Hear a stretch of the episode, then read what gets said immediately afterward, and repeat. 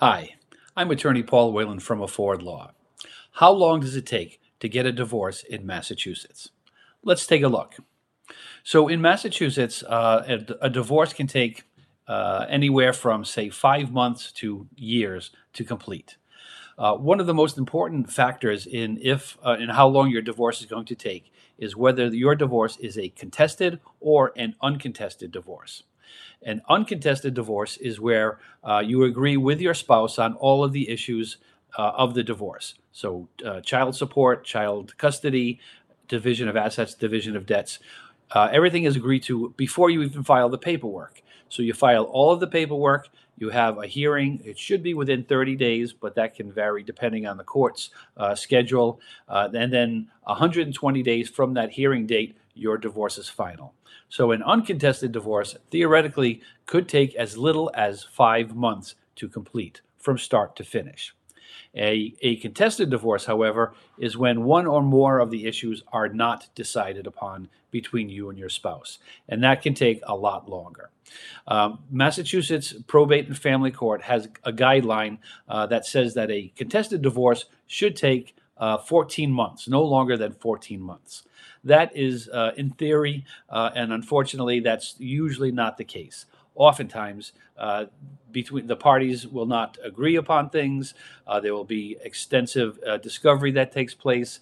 Uh, someone may be uh, thinking that the other person is hiding assets. There has to be uh, some sort of accounting that takes place. Uh, it can go on for a long time. And the most important thing uh, in determining how long a contested divorce takes uh, would be how uh, how much you can agree uh, and how contentious it is. That is, how much you're fighting uh, between you and your spouse. Obviously, the more fighting that's going on, the longer it's going to take. So as I say, fourteen months is the guideline, but it can take much longer than that, depending on your particular circumstances. Uh, and of course, every divorce is different, as every client is different. So um, you'll have to just see, see how it goes. But the more you can uh, come to terms with your spouse, the quicker it, it'll be uh, to get your divorce. We've put together a video checklist of the seven most important things to consider when you're thinking about divorce. So if you're considering getting a divorce, before you even go down the, uh, the path of filing paperwork or even speaking to your spouse, perhaps, uh, we want you to know the most important uh, issues that you'll need to, uh, to think about and to address in the divorce, be it a contested or an uncontested divorce. If you uh, log on to uh, affordlaw.org slash checklist, uh, you can get that free uh, free asset to take a look at. Uh, it's a video we've put together. We think it's very helpful uh, and can be your first step uh, in, in deciding whether or not you want to go through with the process, and if so, what are the most important things to consider.